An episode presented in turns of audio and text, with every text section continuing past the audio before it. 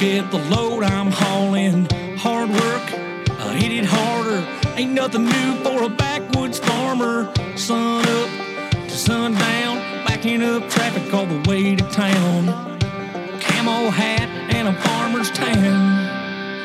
Cause I'm a working man. Welcome to Fastline Fast Track, presented by Fastline Media Group, your innovative consumer resource and marketing partner of choice for the evolving agricultural community. Now, here's your host, Brent Adams. Welcome to another episode of Fastline Fast Track. It's great to have you with us. On this episode, we hear from FFA's Christine White about how the organization's members are coping with changes to the school year prompted by COVID 19, and we hear about planning for the 2020 National Convention. We hear from Kenneth Unruh about spring planter maintenance, and we have the National Cattlemen's Beef Association's take on President Trump's Defense Production Act order to keep open or reopen meat plants.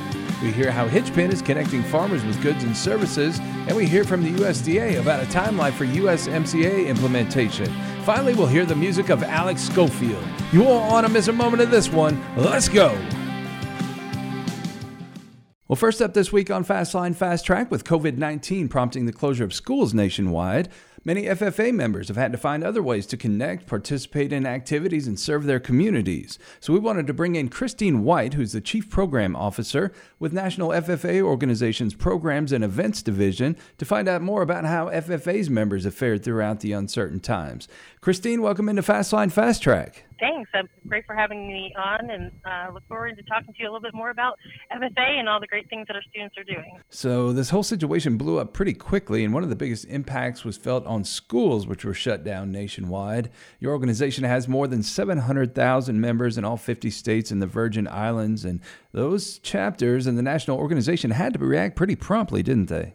Yeah, that was um, it was really interesting as it, it happened and watching across the country as schools were moving more towards uh, closures and then trying to figure out uh, the situation of whether they were going to online or whether they were using supplemental packets to continue the school process for our students. And I think one thing that we really learned through this process is that agricultural education and agricultural teachers are so resilient. Mm-hmm. Um, they have uh, opened their their minds, their hearts, their opportunities to really make sure that they are staying connected with their, their students and providing them opportunities to still learn, grow, and develop um, during this time through either online learning or um, hands-on activities that they're able to uh, help students do at a distance. And, and obviously, some of our rural communities are struggling with the issues of broadband, and we've seen some of those communities step up um, to figure out alternative ways to still keep students safe, but be able to provide them with meaningful learning experiences uh, as they work through this COVID 19 pandemic. And how are chapters keeping their members connected through all of this? So we've been working with some of our uh, chapters through our national officers. Obviously, they've been impacted as well, and we've taken them off the road for their safety. And so they've been working with uh, connecting with students directly and being able to hold workshops, hold um, Skype or Zoom conversations with students um, during their chapter meetings. We're also finding that the, the connection amongst chapter members is so important during this time. It's the normalcy that they crave um, because they are so used to being active. And so we're seeing that uh, chapters are still having banquets. Um, they are doing them virtually and still learning and figuring out how to make sure that they are honoring and recognizing their students. Uh, chapter meetings are still occurring. They're just happening through Zoom calls um, so they're able to still be able to do those normal routines, plan, um, create that social environment that a lot of uh, students are really longing for. Um, with isolation and, and being at home, how we can still create those connections um, for them to grow and develop. And so we were really proud of the work that our chapters are doing, but really um, proud of the work that our national officers are doing. They're coming up with weekly programs that they are um, developing and, and posting them through our social media sites. They're hosting fun activities for state officers. Um, they're also uh, creating and hosting workshops. And as our uh, chapter or state conventions have been canceled and moving towards more virtuals, they're able to engage with members that way through keynote speeches, workshops, and, and, and other opportunities um, to still be able to have that reach and that influence um, that they have throughout their year. They're just doing it a little bit differently this year, um, and so we're very proud of the work that they're doing. And what are some of the things that uh, FFA members are doing out in communities? Because I understand there's quite a few that uh, now have, have yeah. ha- had some extra free time on their hands. They're able to get out and do some volunteering and, and making a difference in their communities. Yeah, so depending upon the stay at home orders that are across the states, um, we're seeing some states doing some various different things in their communities. And so we've had um, one group that is um, really trying to answer the call around the shortage of food um, and also looking at the uh, crisis around dumping milk and looking at um, some of the other food supply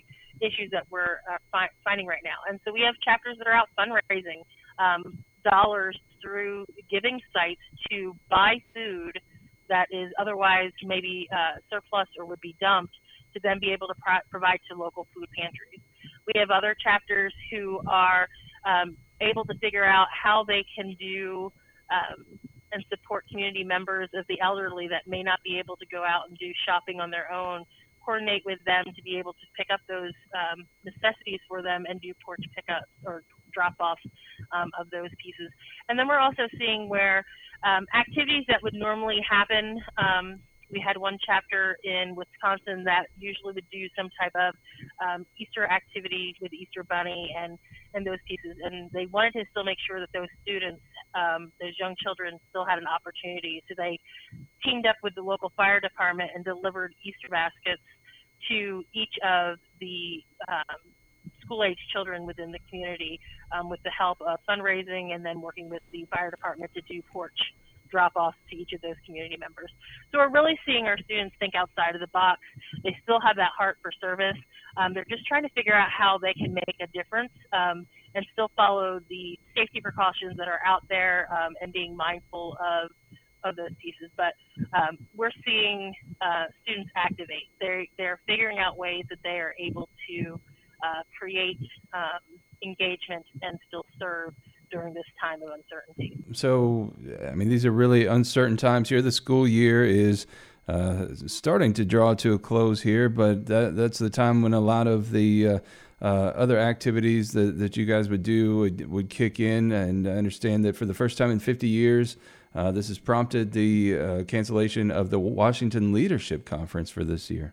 Yeah. Um, so each year, each summer in Washington, we would offer seven sessions of the Washington Leadership Conference, and obviously with the travel restrictions, COVID, um, and those situations, uh, we made a decision this year that uh, we were going to forego that experience. Um, in, in light of the safety of our students and also knowing that there was travel restrictions um, that with schools being closed and et cetera. We're also seeing across the country that our state conventions um, are being um, altered, canceled, or postponed, or training to pivot to a more of a virtual experience for students. That's also impacting at the local level uh, career development events and, and other contests um, that would normally happen during this time. We're waiting to see as states start to open back up or get some clarity from governmental officials how that will impact states and the types of camps that they offer this summer um, as we do expect that some of those may be transitioning a little bit as well as we're all still trying to really understand this very fluid situation and the regulations that'll come out as states start to open back up, social distancing. Um, but for, from our perspective, it's all about the safety of our students and making sure that we're able to keep them safe. And so some of these decisions that we've had to make that, that were very difficult um, knowing that they're long uh, lasting pillar programs for the organization. But we made those decisions um, in, in light of making sure that we were able to still maintain the safety of our, our participants. Well, the other long lasting pillar program that you guys have that I'm sure a lot of people are wondering about now is the National Convention, which happens every fall. I know that's something that takes months to plan. Uh, where do things stand with that right now? Yeah, um, so obviously all eyes are towards October and really looking at the situation. Um, right now, we are in a active plan mode for hosting a convention and expo in um, October. However, but the reality is we are also looking at contingency plans. Um, we know that there will be um, some things that'll change from the event management side of how we host large events. Um, last year we had close to 70,000 members uh, a part of our event. And so we know that large group gatherings may have some um, different things that we'll need to take into consideration as we make some plans for October. And so at this point in time, we are still planning um, and anticipating uh, having folks with us together in October. However, we are realistic in knowing that we will continue to monitor the situation, and if we uh, need to make some different changes uh, to that event, we will share those out at an appropriate time. And you guys are really good about uh, sharing information, not just to communicate to uh, the members, but to the public at large to help them understand uh, what you're doing. If folks want to know more about the mission of FFA and uh, the great work that is being done by the uh, members there, uh, where can they go to to learn more? Yeah, you can follow us on our social media um, outlets, the National FFA organization, or the really great places to visit us on the web. Um, www.ffa.org. Um, we provide a lot of updates. You can uh, get to see the stories that our students, some of the ones that I mentioned, and some of the successes that they're having during this time. Um, and it's just a really great t- place to reconnect um, with FFA and, and see how our students are truly making a difference to become the next leaders um, that will lead agriculture and lead the world um, for generations to come. Well, I tell you what, that's that's great stuff, and we sure do appreciate you taking the time to come on here and and, discuss it with us. And uh, certainly, as things progress over the next few months, we will be back in touch and and uh, let, let our listeners know what's going on with FFA. But Christine, thank you so much for taking the time to join us here today on Fastline Fast Track. Absolutely. Thank you so much for the opportunity. Have a great one. Well, next up this week, the President's Defense Production Act executive order to keep open or reopen meat plants will take workers, but thousands are sick, and livestock industry officials have few easy answers to the dilemma. At least 5,000 meatpacking plant workers are directly affected by the virus. As of this taping, 17 have died and at least 20 plants have closed. Pork and beef processing is down by some 25%. The president's executive order that the plants are essential and providing personal protective equipment and plant liability protection may help. But how do you keep open or reopen plants with fewer workers, force fearful ones back to work, or enforce safety without liability? Here's National Cattlemen's Beef Association's Vice President of Government Affairs, Ethan Lane, who's been a guest on the show before. That's going to be on the on the backs of those individual uh, uh, packing plants to to manage their their workforces. You know, they're they're making line speed adjustments. They're putting space between workers, uh, changing the way their cafeterias operate. We've even heard reports of some plants designating one person to operate the microwave so that multiple people aren't touching multiple buttons. Much of the new guidance, directed by new OSHA and earlier CDC recommendations, are all voluntary. But there's another problem. But what they can't control is what happens when these plant workers go home at night. And what they're actually seeing is that those are the infection hotspots. It's not in the plants. The plant is the safest place that most of these workers are going to be during the day. And what they're actually seeing in some places is that where these plants have shut down, infection rates are going up for the workers because they're at home and the social gatherings off the clock are, are, are causing concern. Lane says the executive order recognizes the need for healthy workers. You need to have the workers, you need to have healthy workers. That speaks to the need for testing, antibody testing. You know, let's make sure that those those workers that have already come through this process, like any other part of the economy, uh, can get back to work uh, once you know once we've seen people uh, uh either quarantine or, or, or, deal with an outbreak um, that, that they're coming back online. Lane says the executive order lends consistency to what before had been a hodgepodge local response giving the Secretary the authority and resources, including for masks and other protections, to keep workers safe. Well, next up on Fastline Fast Track, this week U.S. Ambassador Robert Lighthizer provided some insight into when we'll begin to see the implementation of USMCA, the new trade agreement between the United States, Mexico, and Canada. We get this report from Rod Bain with USDA Radio. July 1st. That's the expected date that the U.S. Mexico Canada Free Trade Agreement, USMCA, is scheduled to enter into force. This agreement is historic in many ways, easily making it the biggest agreement in history. That from U.S. Trade Representative Robert Lighthizer from last year. Ambassador Lighthizer recently notified both Congress that Canada and Mexico have taken measures necessary to comply with their USMCA commitments, and our nation's other USMCA partners that the U.S. has fulfilled its own procedures to implement the agreement.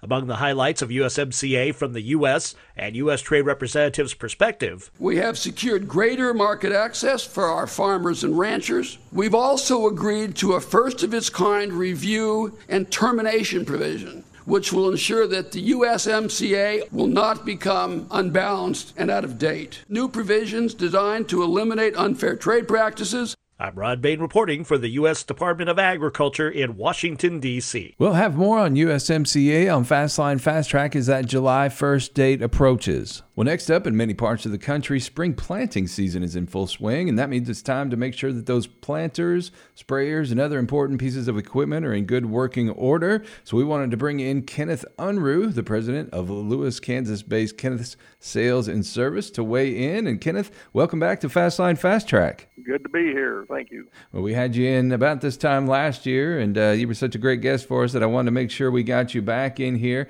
Uh, I know this is a very busy time uh, of year for you, so I really appreciate you taking the time. And you know, guys are starting to uh, uh get stuff off mothballs now, get get it ready to get into the field, and and with that uh, comes some surprises sometimes. Oh, about all the time because they find out or are surprised by the fact that they haven't haven't did any maintenance on that pump or that system when they put it away last year. And so now they've got plug-in issues and they've got pump issues that don't work and that type of thing.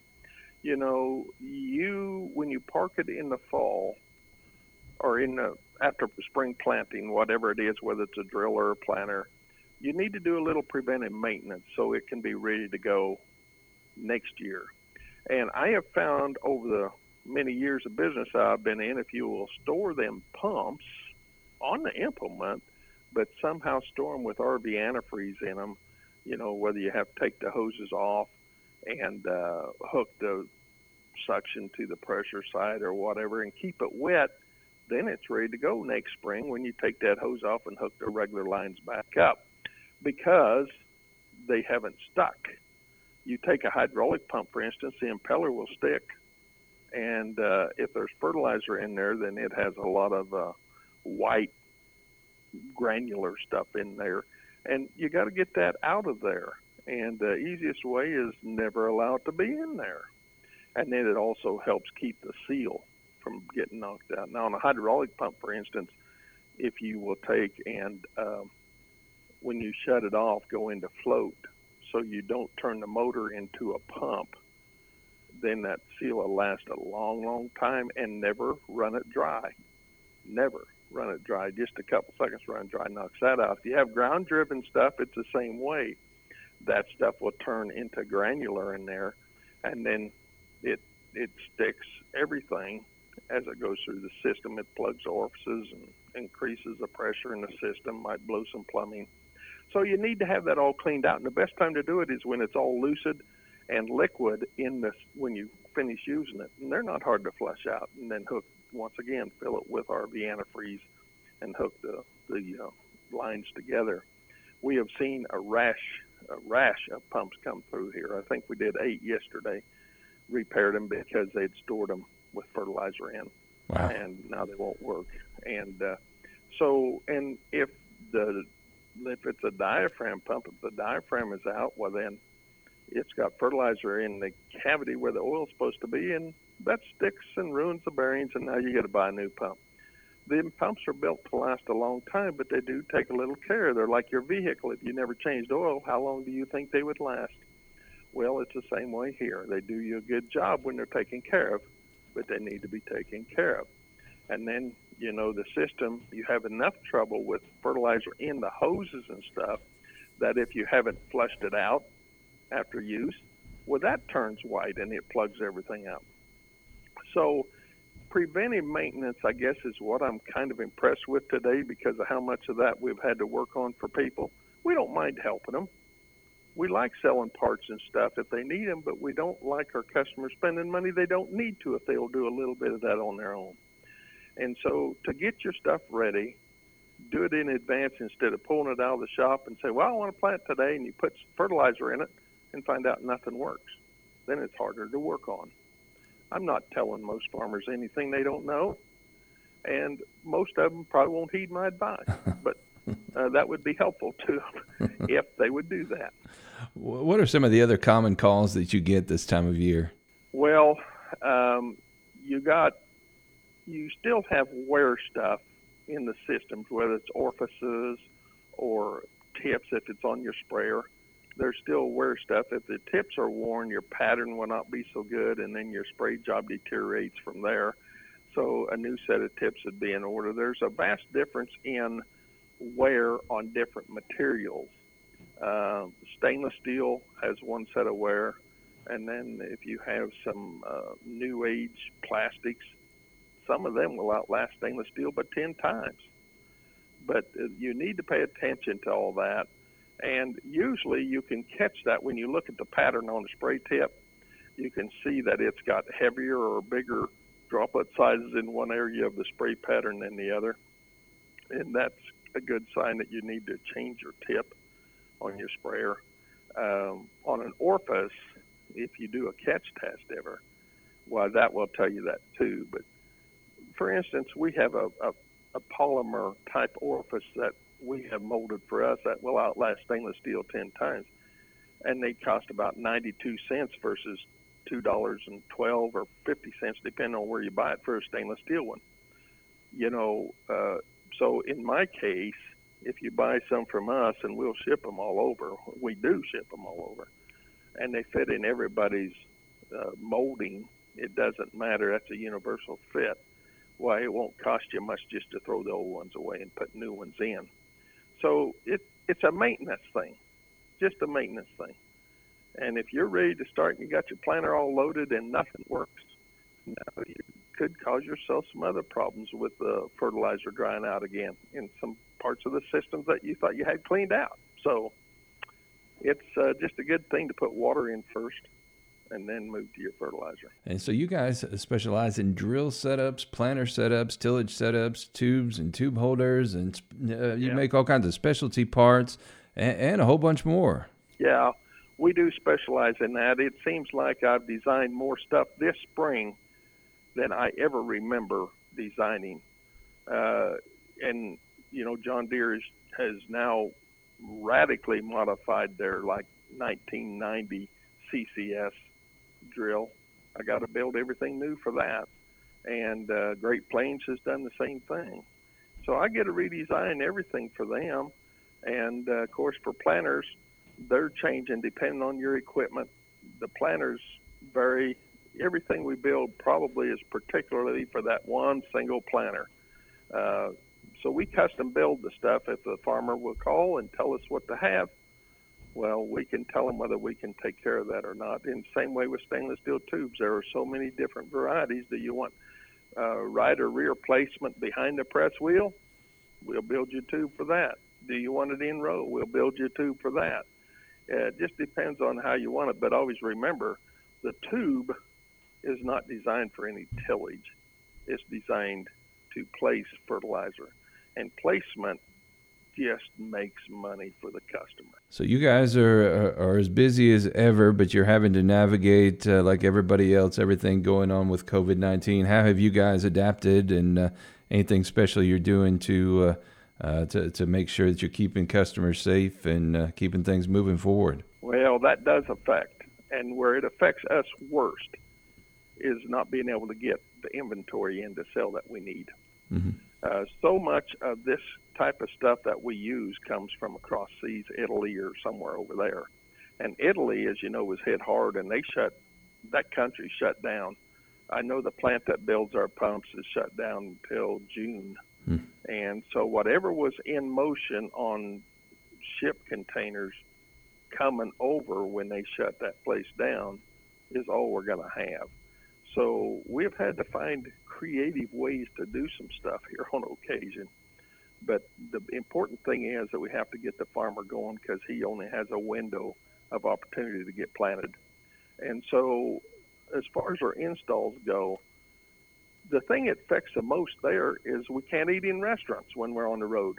Mm-hmm. And our service trucks are on the road at least three days a week.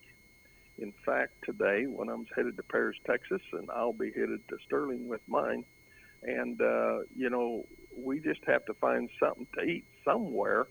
and uh, it's affected us worse that way. We haven't tried to isolate ourselves from the farmer we're working for. Uh, oh, we may not shake hands with them like we used to, and wish them well. We'll bump elbows or fists, or like uh, two weeks ago, I was at a town in northeast Kansas, and every farmer shook my hand, but he left his leather gloves on. I'm okay with that. Yeah. So uh, it it we're we're not just throwing caution to the wind, but it can't affect us too much because of what we have to do to get them going. Well, if folks want to know more about the work being done by Kenneth Sales and Service, uh, where can they go to to learn more about it? Well, we have a website. It's www.kennethsales.com. That's K E N N E T H S S A L E S dot com. Uh, you have to put two S's in there, or we'll never see you visiting our website. We we have a pretty thorough website there showing what we can do. And if you don't see what you want, call us. Our phone number's there. We will listen to you and see what we can do for you. Uh, but uh, we're kind of a niche marketer. We build stuff to fit the use that the farmer needs and uh, get it to him. There you go. And we'll throw that number in there 620 324 5562. Make sure you give those guys a call if uh, uh, you've got any needs there. And again, that website, kennethsales.com. And Kenneth, we thank you so much for taking the time to join us here on Fastline Fast Track. Well, I appreciate that opportunity. And Brent is the uh, parts man who will answer the phone. And I'm not always here because I got to be running around designing and installing. So you, he will always be here unless it's after hours, of course. Gotcha. I do make him go home. Again, that's Kenneth Unruh, the president of Lewis, Kansas based Kenneth Sales and Service. Well, a few weeks ago at Commodity Classic in San Antonio, we had the chance to catch up with Trevor McKeeman, the CEO of Manhattan, Kansas based Hitchpin, which has created an app that allows farmers needing products or services on the farm to connect with others who can provide them. We had Trevor on the show in March 2019 as the app was just taking off, so we wanted to get a status report. If you need an extra set of hands on the farm or you need hay or alfalfa or other products, you should probably be paying attention to Hitchpin. Trevor, welcome into Fastline Fast Track. Hey, um, it's great to great to see you again. A chance to visit. And so they have just incredible technology that they have developed that uh, allows uh, farmers and uh, folks needing uh, services to, to, to, connect. And I'm going to let you uh, explain where you guys have been in the last year since we talked. Give us kind of an overview, and uh, we'll go from there. Sure. Well, we've we've covered a lot of ground since our last conversation, and you know, Hitchpin is is similar to sort of an Airbnb or Uber for farming. So guys that have equipment that they would love to um, list their service out there can do it in about 60 seconds, and, then guys like my dad can find somebody to, to cut weed or or uh, they can buy and sell hay. They can do all that really fast. And, and the nice thing is we handle the payments between the buyers and sellers, so it protects both sides of the equation. So tell us about the growth since we've talked to you uh, last March. Yeah, so we've we've been growing at between 20 and 30 percent a month, um, and you know it's it's really interesting because you, you think about uh, when Airbnb launched, it was the depths of the housing crisis, and so it was suddenly a little less crazy to rent a room out in your house if you were going to lose your mortgage. And if we think about farming, you know, commodity prices have really been down the last several years, and so there's a, there's a lot of challenges right now in the ag space, and that's when you when you see new technologies come up that, that hopefully can be helpful. So I think I think the producers that are that are joining the app and and uh, you know listing their services. These are guys that are they're kind of looking down the road and they say, you know, if I can pick up those two or three jobs, or if I can cash flow that farm a little better, um, you know, I, I've got a shot at surviving this kind of downturn that we're in. So tell me about the development of the app over the past year. I know you guys are constantly going in, improving, working off of uh, consumer feedback. What has that process look like? Yeah, you know, I, one of the reasons I enjoy going to shows and just seeing kind of the technologies that are out there, and, and you know, even this podcast is neat because you're you're saying what are those things that are going to change the way I do business going forward? Like what what is that profound technology that um, that will change everything? And I think you know, Hitchpin certainly we're we're looking at that. Um, um, I, I, think we're, we're going to be part of it, but there will be other technologies that are out there that are that are connecting buyers and sellers in a more efficient way, and and um, you know, from where we're at, we, we started with hay sales. Uh, hay is an interesting market. It's about a $21 billion business just by itself. And we've been adding services at a rapid rate. Um, like I said, user growth is user growth has really gone up, and uh, we're adding new services and products every day. So I was just visiting with guys that are, are doing cotton, so we're going to be adding cotton services. Um, we've got specialty crops, uh, some of that coming in. Um, there's no shortage of things to build in agriculture, and no shortage of complexity either. And uh, as you were telling me off uh, uh, off air here, even uh, aquaculture possibilities. Yeah, we've we, it's just amazing. Uh, we were at a farm show the other day, and a guy said, "Can we list crawfish?" And uh, you know, it's something I'd never thought of. But if but if you think about buyers and sellers out there, and if he can find a bigger market for his product, uh, then we're doing him a service. And frankly, from a customer perspective, you know, you're, you're able to find the things that are around you w- much more efficiently. I, you know, I always like to joke if if you're going to book a flight and you couldn't use the internet or a travel agent to do it, how would you do it? It, it seems crazy to call every airline and then call back the one with the best price and the best flight, but that's where farming is today. And it, I think in five years, we'll look back on this podcast and we'll say, well, of course we were able to order a service or a product via an app. I mean, it, it'll, it'll seem like the Stone Ages that we spent the day calling around trying to find somebody. And we're not there yet as, as far as an industry, but we will be soon. So, Trevor, if they want to know more about Hitchpin, where can they go? Sure. So, uh, just hitchpin.com. Um, the the full app is there, and then for those that have an iPhone or an iPad, they can search in the App Store, uh, search for Hitchpin. It's all one word, um, agriculture, and the app is free to download from there. And for Android users, they can just open up a web browser and type in hitchpin.com. Excellent. Well, we appreciate uh, you guys doing that, and uh, I understand uh, that you guys are going to have a special code for folks that uh, want to uh, uh, investigate making some purchases through there. Yeah, you know, just as for, listeners of the podcast, we we'll create a special code. So if you if you download the free app, um, there's a place to put a code in, and you can use Fastline Fast Track for that. And when you do that, um, any any transactions through the app for 2020 will be free. And so the app is, is always free to, to list your products and services and to browse for those products and services. Um, and with this code, actually, even the transfer of money between the buyer and the seller will be free. Super. Well, make sure you go check these guys out. And Trevor, it was great to catch up with you again. And uh, I love to see a success story, and I love to see what's happening here with Hitchpin. I sure appreciate it. And I think these these uh, what you're doing, getting these stories out there, just in general, is very interesting. I mean, there's so much so much activity out in agriculture, so many interesting things, and just to be able to to learn about those things from other producers is, is really fascinating. Well, finally, this week we take you back to pre quarantine times when we had the opportunity to catch up with emerging singer songwriter Alex Schofield at the Ernest Tubb Record Shop in Nashville. He's a soulful songwriter with a great sound and a background in agriculture. We can't wait for you to hear from him now.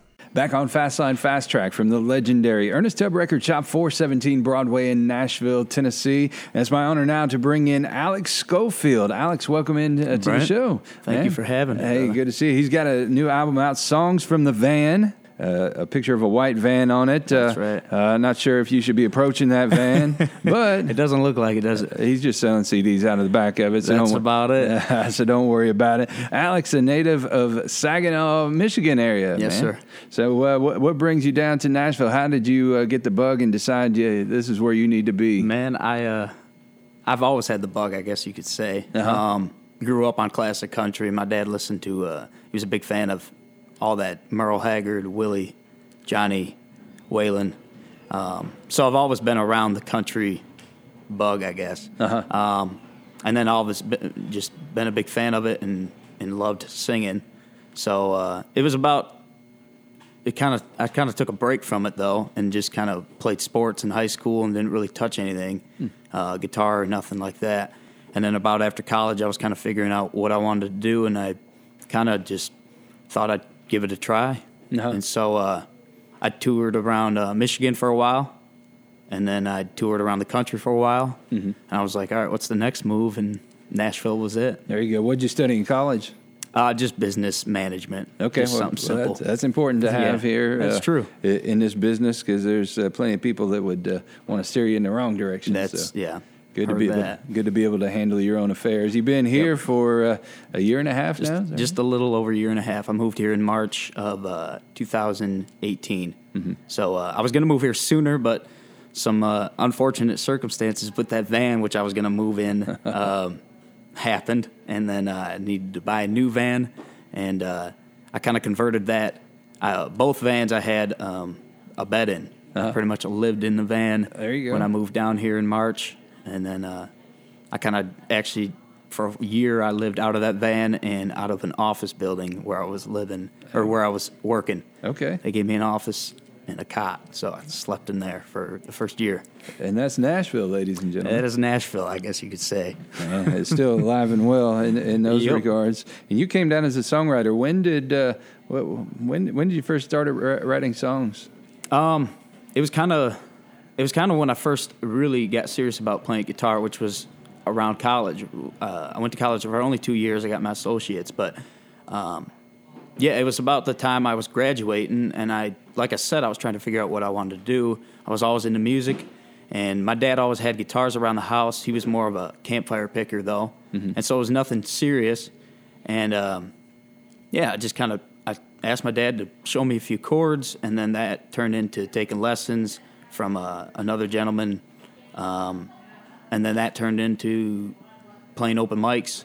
And playing open mics, I didn't want to just sing covers the whole time, so I just you know picked up a pen and paper, and I thought if I you know listening to it my whole life, I thought you know this I'm gonna give it a try. So I just I just wrote and you know it it wasn't all that good. By no means, but So uh, when when did you first start making your, your first big connections, or wh- when was that moment that you said, "Hey, I, I may just be onto something here"? it was it was more so just playing around my hometown and people connecting with it was was fuel enough for me to keep going.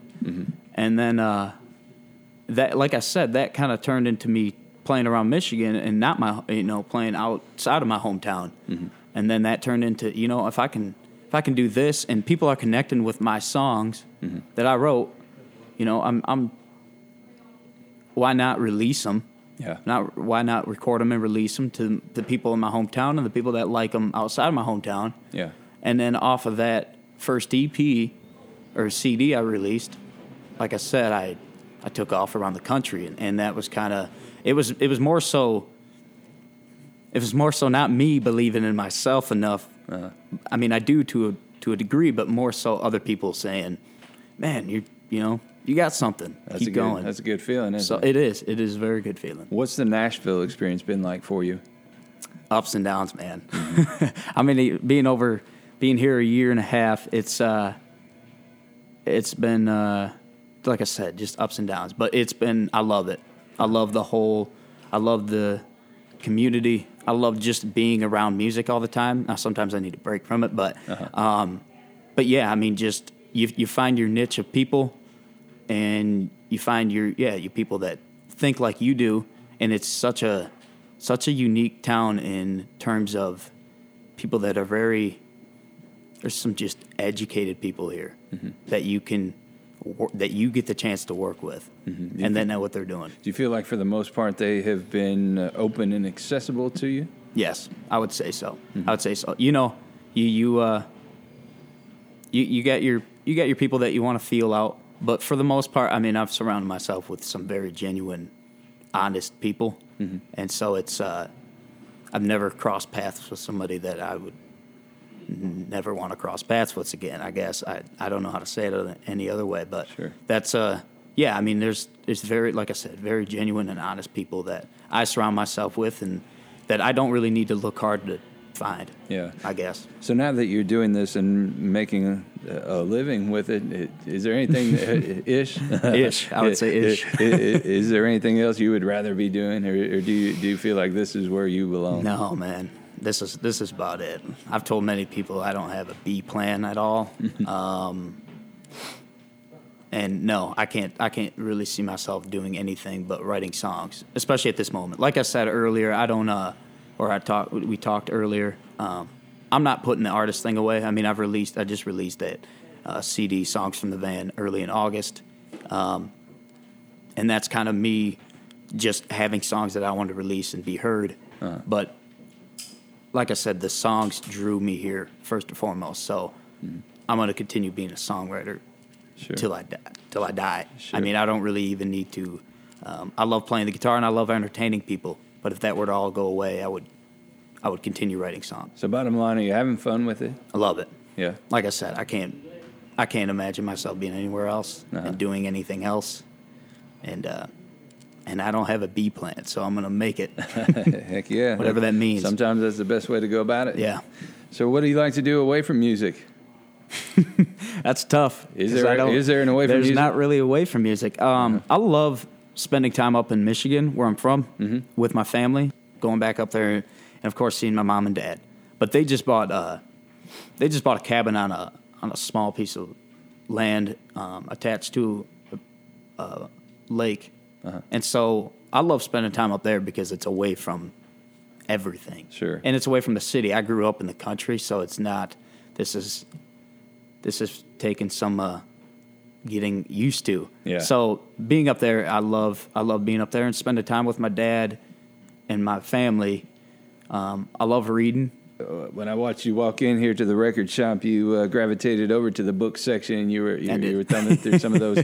Are you a, uh, a, a country music historian? Do you do you like the Uh, history behind all this? I would yes, Uh-huh. I would say so. Uh, at the moment, I'm not reading anything about the history of country music, but Mm-hmm. um, yes, I would say I love like like I said too. I grew up on Waylon, I grew up on Merle and Johnny and all that. So they got biographies, they got books, Mm-hmm. and uh, me being a fan of them, I wanted I would if they did it. And how they did it, I could, if I could kind of take a little piece from that and say, okay, you know, I Mm-hmm. can do what they're doing. And, you know, I mean, yes, back to your question, I'm a big historian, I guess. So you were telling me offline here that uh, a place that, uh, that that you used to work at up in Michigan uh, w- w- was a, uh Fastline subscriber. Tell us about what what kind of work Yeah. you were into there. Yeah, we we dealt with uh, it was a place called Hotsy of Michigan, Uh-huh. and we dealt with pressure washers. Yeah. So we, uh, I was kind of the grunt worker, Uh-huh. and anything they needed. We also, um, so from you know sweeping the shop floor to going out on the road and working on a pressure washer with uh, with a service tech, um, and yeah, I mean I was around. I mean, like I said too, I grew up in the country, so I was around that farming equipment pretty much my whole life. And uh, pressure washer in it, or just watching somebody pressure wash it uh, after we just got done fixing it. Um, yeah, it was it, it was cool, and we uh, the Fastline magazine was. I love it. Like right there next to Auto Trader in the in the bathroom. there you go. It's a, a prominent place in many homes and establishments ar- around the country. It is. Uh, yeah, we uh, shout out to Hotsy. We uh, just saw them at Yes. uh, at uh, some of the big farm shows in Columbus, Ohio area, Yeah. and also down in uh, Georgia. Yep. Uh, here recently, those guys are out and about quite a bit. So That's cool. Uh, that's excellent, man. I actually Well, work for the Hotsy here too, as well. Oh, really? That's kind of what helped me, you know, move here. Okay. is having that Nice. stable income to some degree. Yeah, Yeah. it's always good to have a little of that coming in, Yep. so you can eat, so Yeah. you can think to Yeah, write, pay rent, and not have to live in the back of that van. and not have to live in the back of the van. Man, well, you, you're getting it done, man. He's got two great albums out now Desperado and Troubadour, which was his first, and also Songs from the Van, Yep. uh, which just came out recently. Make sure you go check those out. It's Alex, Alex Schofield, S C H O F I E L D. Yeah. Make sure you check it out. Tell us about the website and about the socials so they can go check those out. Yeah, you can go on uh, www.alexschofieldmusic.com um, and check out. You can purchase any CD. Uh, I got shirts, wristbands, stickers up there for sale. Um, and then, yeah, I'm on Instagram and Facebook and all that. Um, I'm not as quite. I'm not quite as active on that as I should be at the moment, just because I'm focused on writing music. Yeah. So, but I mean, like I, it's it's released. The music's released. So please, that would be a huge favor, just to go check it out and give it a like, whatever. Well, it's Leave great. a comment. It's great stuff, and don't just take my word for it. We're going to get him mic'd up here and let him we go. play some of it for you here in a bit. But uh, Alex, man, we appreciate you taking the time to join us here on Fastline Fast Track. And uh, Brent, thank you very much, uh, brother. Man, yeah, you're welcome back anytime to share that music. We're Awesome. Get him mic'd up, and we'll let you listen to Alex Schofield. Let's do it. Hey there, my name is Alex Schofield. This is a song I wrote with uh, a really good friend of mine named Stephanie Joyce. It's called Sun Stand Still.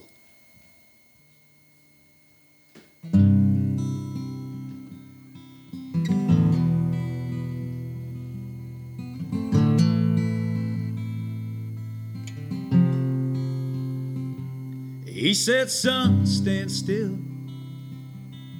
I don't want to nick your ear. Clippings fell to the hardwood floor as he tried to cut my hair. He said, Son, stand still. This ain't no playground, it's a church. His calloused hands on the old King James, he knew word for word. He said, Son, stand still. Cause boy, this life moves pretty fast, and some of it you don't get back. You get caught up in the spinning of the wheel. So try your best to hold on to what you've got before it's gone. Enjoy the moments, cause some never will. He said, Son, stand still.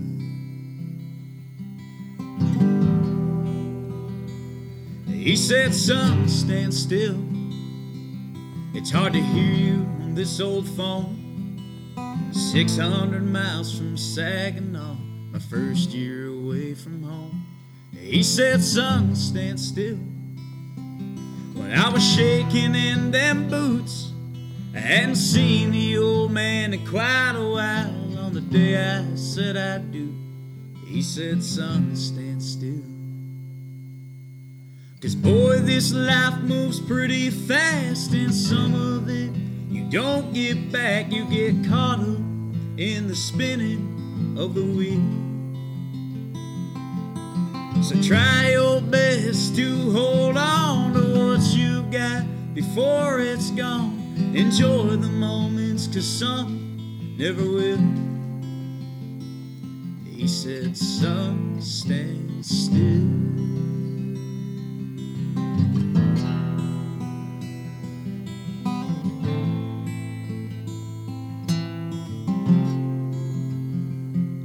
He said, Son, stand still.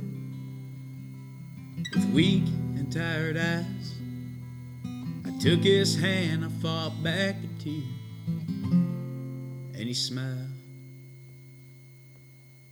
and said, Boy, this life moves pretty fast, and some of it you don't get back. You get caught up in the spinning of the wheel. So try your best to hold on to what you've got before it's gone. Enjoy the moments, cause some never will. He said, Enjoy the moments, cause some they never will. He said, Son, stand still.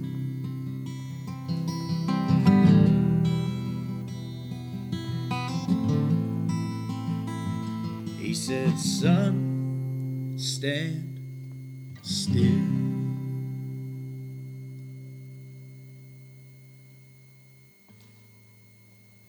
This next one here is a song about uh, just about dreams or dreaming. And I uh, I moved to town. I moved to Nashville about a year and a half ago. And where I was working, they gave me an upstairs office. And I was sitting around one Saturday morning and writing this song. And I brought it to my buddy named Ed Driscoll. And we finished it off. It's called Earned.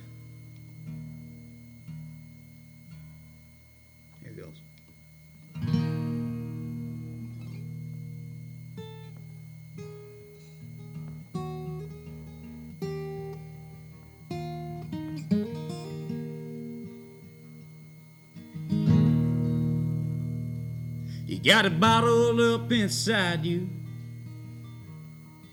Still, you're at a loss for words. You scream over the top of that back line, knowing you can't be heard. But it ain't something you're not fit for, or something you don't deserve. Yeah, it may be tough to reach, cause it's something gotta earn.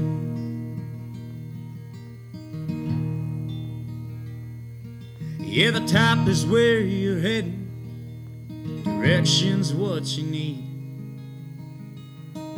It may take some time to get there, just do it at your own speed. Oh, don't go looking for a better day or stand around and wait your turn. There'll never be a handout for something that's gotta be earned. So remember what I told you, no matter how hard it seems. The world is never easy on the ones who choose to dream.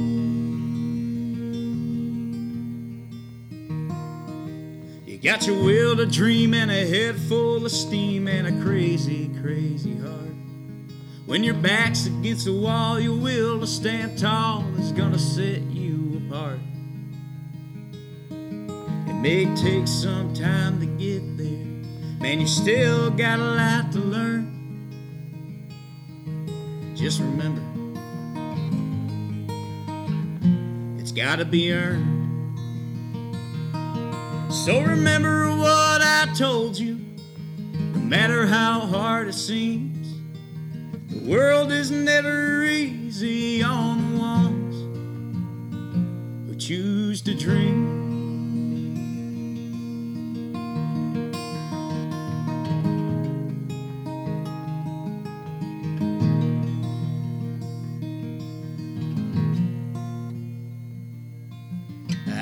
Was 18 years old when my daddy he passed away.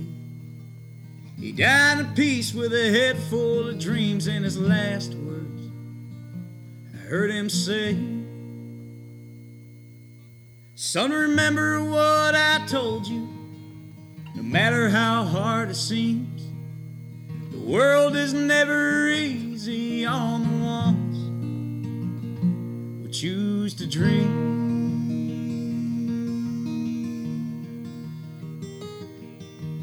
Choose to dream.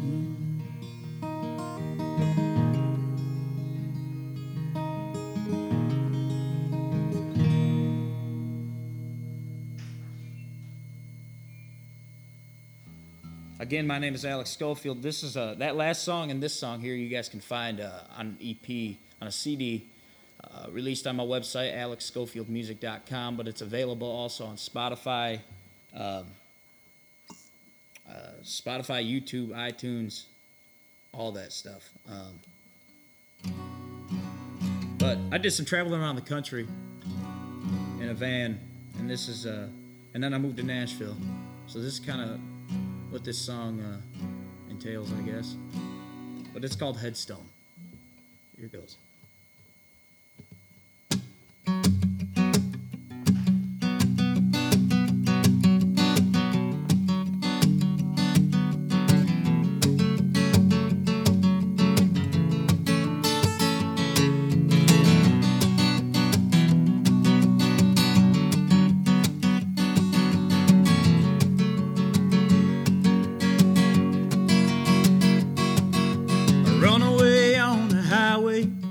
Heading south on I 65.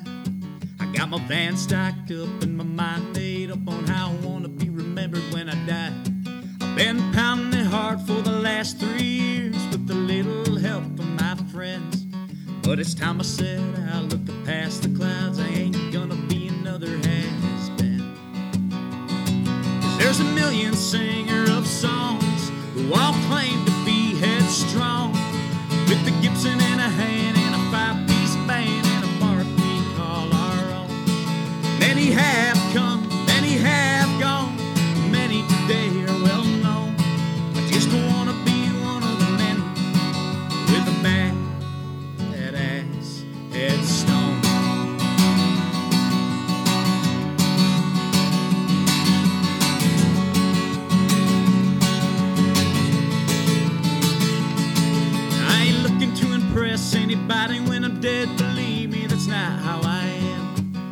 A few poetic words be chiseled and be heard would make me a peaceful resting man.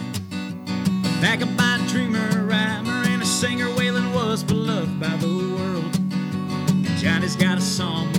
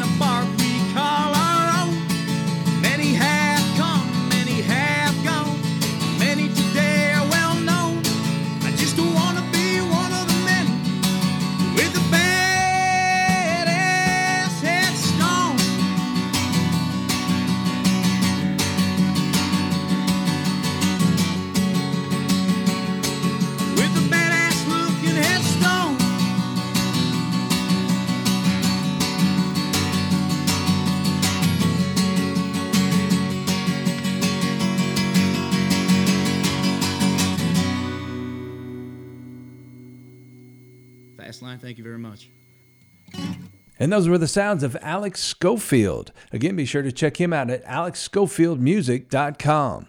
As always, we want to thank our friends at the Ernest Tubb Record Shop, 417 Broadway in the heart of downtown Nashville, Tennessee, for making that performance possible. We hope when the shop reopens, you'll go and support them. They have a great selection of traditional country music on CD and vinyl, and a huge selection of really cool merchandise. You can check them out at etrecordshop.com. And while you're searching the internet in your downtime, head on over to fastline.com. Check out the equipment locator with the price comparison tool featuring the Iron Average powered by Iron Solutions. And while you're on the website, don't forget to sign up to receive the print catalog for your state or region. Even through this pandemic, the Fastline catalog is still being delivered to your mailbox. And if you haven't already done so, please subscribe to the Fastline Fast Track podcast at Apple Podcasts, Google Podcasts, Spotify, Stitcher, TuneIn, or iHeartRadio. Also, be sure to follow Fastline Fast Track on Facebook, Twitter, Instagram, LinkedIn, and YouTube, and add our Spotify playlist to your library for music from past, current, and upcoming guests of the show. Next week, we'll continue to keep you up to date on the latest information on how COVID 19 is affecting the agriculture industry, and we'll have the music of a true Western music original, Rich Price. Until then, it's Brent Adams saying, Y'all come back and bring along a friend. You've been listening to Fastline Fast Track, presented by Fastline Media Group. To learn more about Fastline's customer focused marketing solutions, visit FastlineMediaGroup.com and check out our brand websites Fastline.com, BigAg.com, and PinkTractor.com. If you have topic suggestions for future podcasts, drop us a line at Brent.Adams at Fastline.com.